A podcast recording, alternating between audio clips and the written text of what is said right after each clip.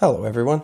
My name is Rory Fergus Duncan Goodwillie, and I'm one of the teacher trainers on the Monkey Puzzle course. And this is the first of three videos on teacher training uh, that we've prepared for the course. It's the first of three videos that will be presented by myself. And today, what we're going to do is look at missing links in teaching young learners. There are lots of things that we get told on our CELTA and Trinity courses and other teacher training courses about teaching young learners, um, and they are very good and very useful. However, there are some missing pieces of information that aren't provided, mostly because we don't have the time to cover every aspect of teaching while in this course, and I think this will help address them. So, let's get started, shall we? Uh, and in order to do that, I will have to show you what the presentation actually is. But before we go into our missing links, as it were, what we will in fact have to do is talk about our aims and the outline of today's presentation. So the first aim that we have is to raise awareness of general principles in understanding children while they are learning and what they want from their lessons and what courses try to impart. And in the course of doing that, we'll highlight areas often overlooked or uh, that are poorly explored in the course of generally uh, general teaching courses. Um, again, like I say, this isn't the design; it's just um, one of the unfortunate side effects of doing short, shorter courses. So, what are we actually told about children and what they do while they are learning? One of the first things that we get told is that children need fun lessons, and they do. Children like to have fun. Adults also like to have fun, but it's sort of a, an intrinsic quality of everything that children do that it should be fun, or at least this is the idea that um, is imparted to us, or that we perhaps believe without even having taken a teacher training course. You see um, what children do when they play with each other, or the way that toys are marketed to children, the way that anything, any product is marketed to children. Fun is a sort of intrinsic element of it. So that's one of the first things that we are told. One of the second things we are told is that children are creative, and indeed they are. We think back to our childhood, we were quite creative, we made up games, um, and we enjoyed hearing stories and perhaps making up stories of our own as well. And then the third thing is that teachers see, uh, sorry, the children see the teacher in the classroom as the authority figure there. So they follow what the teacher does and they will listen to the instructions given by the teacher. This is sort of a, it's an older belief, but it's still a persistent one, and it's one that shines through in a lot of teacher training courses. Um, not completely without error, but um, still, we'll see it's a bit more complicated than that. And then the fourth thing we get told is that because the teacher is the authority figure. That means that the teacher is responsible for everything that happens in the classroom, um, and we control uh, or must control absolutely everything that happens. And the fifth thing that we get told, or perhaps the fifth thing we understand intrinsically about teaching children, is that children respond positively to technology and they always want everything to be about technology. It should be integrated in every single lesson uh, that uh, we have for young learners. And indeed, this is uh, occasionally the objective of some schools to integrate technology as much as possible.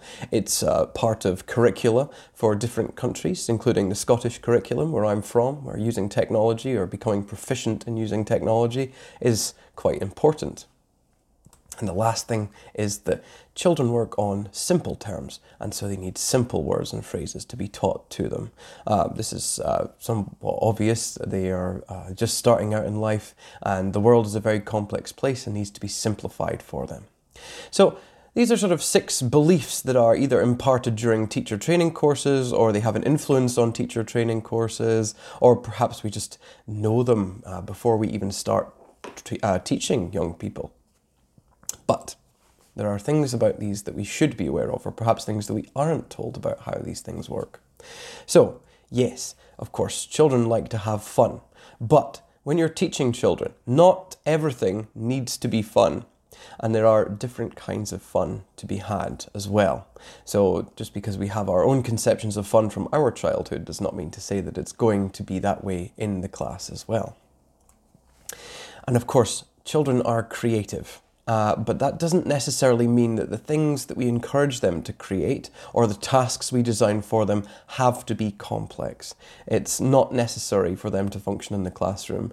Uh, sometimes some small and simple changes can be enough.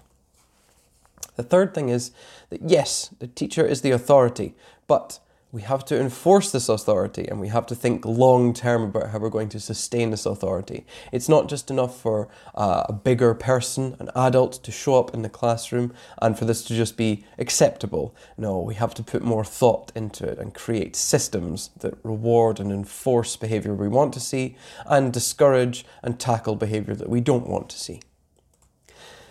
And the fourth aspect um, while teachers do have a strong influence on the shape of the classroom and the materials involved, students can create and manage the classroom. They can create elements of the classroom, including the material, and they can help manage what happens in the classroom as well. So it's not just all about what the teacher does. We need to involve our students in this way as well. Uh, and this is fairly, or it should be fairly obvious, because of course children start out relying on adults to help them with everything, but they are going to become adults eventually. And we need to think about how this process will happen and how we can support the process of them moving from uh, being reliant on the adult in the room to becoming more self sufficient and operating more independently. And of course, the fifth point yes, children like technology, but children don't just like technology because it's technology. That's not uh, that's not logical. Uh, you don't just like something because it's uh, technologically sophisticated. What children actually respond to in terms of technology is they respond to the novelty of the experience, and they get this from technology uh, more easily, perhaps, than other methods because technology is constantly updated there are new ways of doing things. There are limitless possibilities for things that you can do, even with just a simple Word document, for example, as opposed to writing with a pen and paper.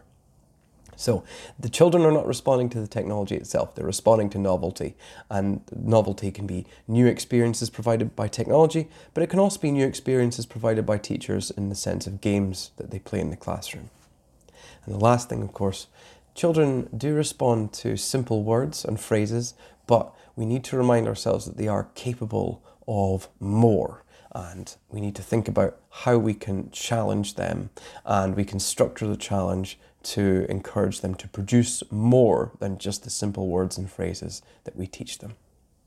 So these are things that we aren't told or may not think about immediately. Um, we might prefer to think about the first set of principles uh, just because they're the most obvious ones or the ones that were imparted to us first.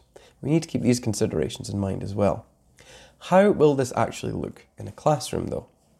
So, you can make things fun, but some things are necessary, like handwriting practice and drilling, especially for small children who are just developing their literacy in their first language, not um, let alone in a second language like English. And this can be done in a way that's fun and fast. Um, you can do this with handwriting worksheets, for example. The fast element is asking them to do it only two times. Not a lot of teachers do this. They just um, give the handwriting practice worksheet and say, complete this worksheet.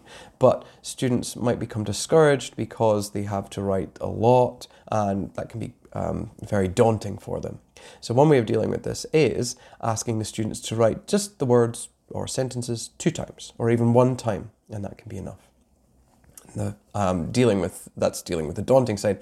The fun part comes in the race. So uh, we can turn this into a sort of competition amongst the students who can write the fastest. Um, and we'll look at the material for that later on. The next thing is we can incorporate creativity into a fixed routine. Now, if we go back to the idea of handwriting worksheets, we can ask them to write the words and then we can ask them to draw it. Everyone produces different kinds of drawing, for example.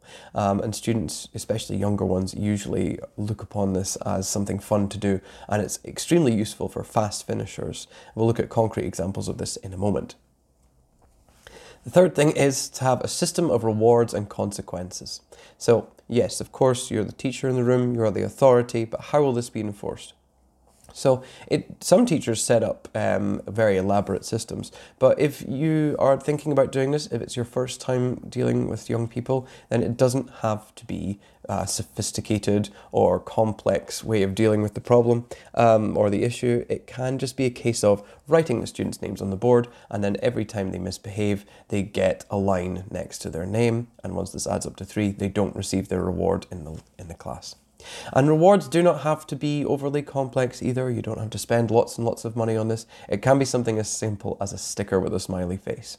Um, and students are usually quite pleased to be um, able to work towards something like that.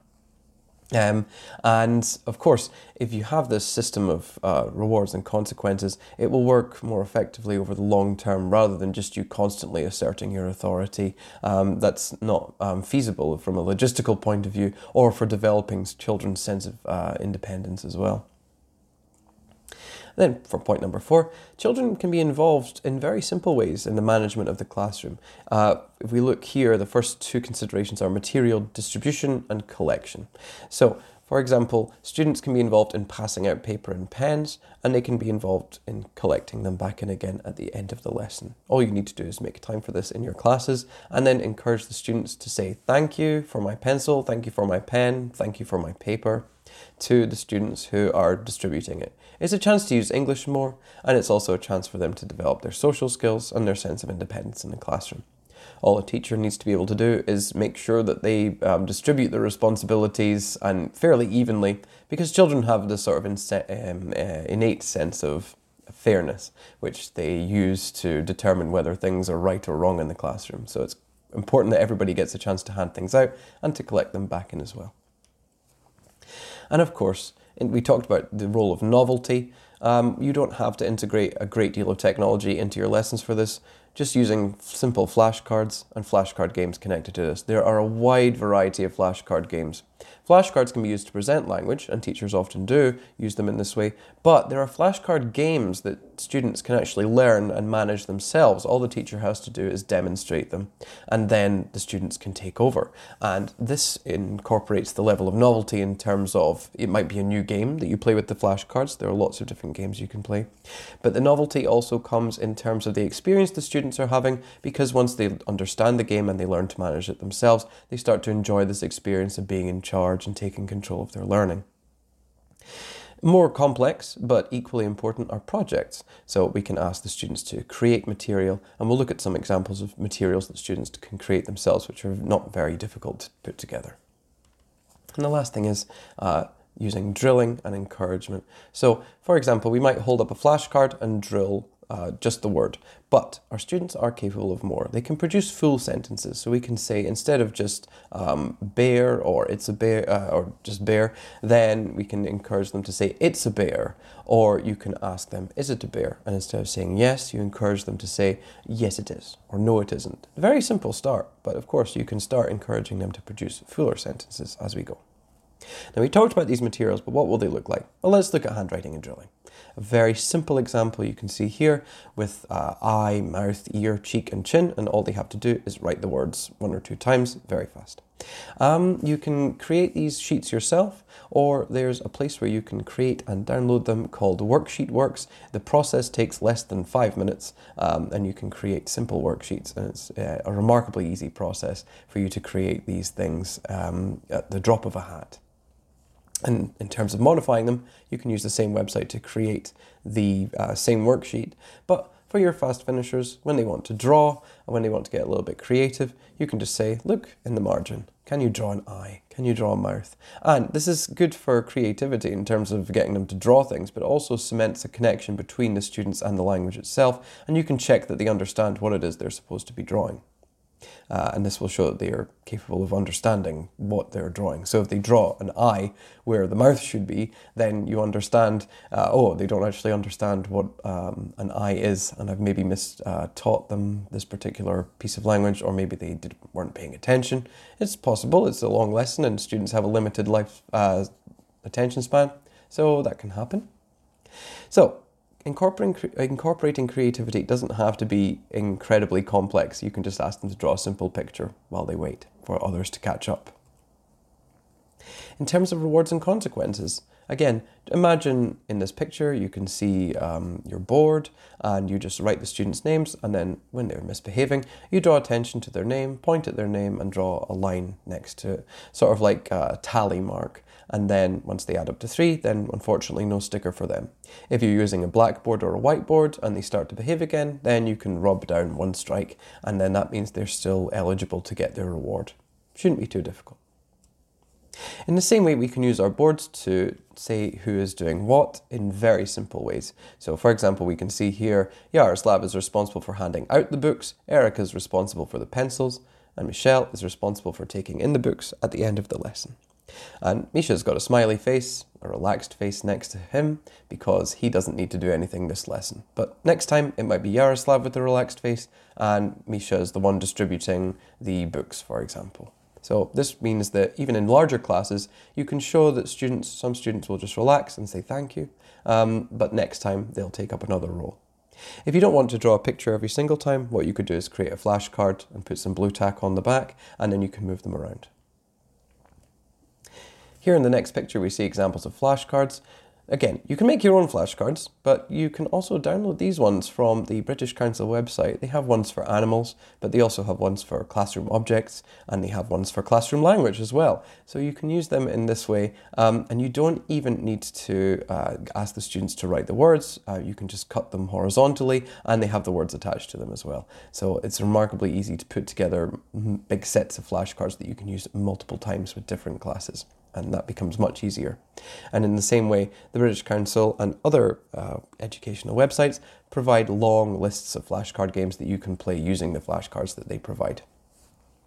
If you're more of a project person, maybe after you've used these flashcards to teach uh, wilderness animals, you can get them to do a project. And one very simple project is cut out the shapes of the animals and draw a forest for them.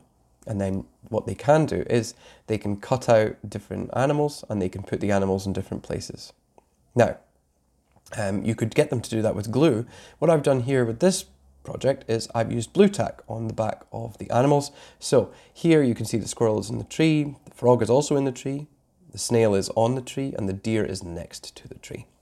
But if you want to, you could get the students in pairs after demonstrating to them uh, how to do this and ask them to reposition all of the other things here.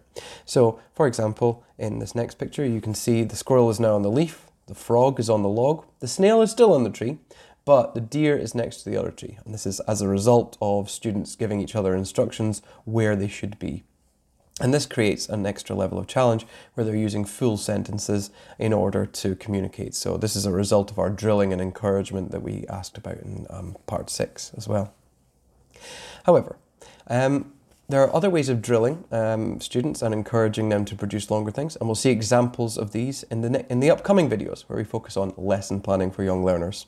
If you're interested in things that might have been overlooked in your teacher training course on young learners, then a good place to go is Children Learning English, which is a book by Jane Moon, and that contains all of uh, the material that we've talked about today uh, in terms of the ideas discussed, and it also contains a great many more in term and uh, in greater detail too. So you should definitely check out this book if you get the chance. But that's all from me for now. Thank you very much for, your, for listening, and we'll see you next time where we talk about lesson planning for young learners. Thank you very much. Bye bye.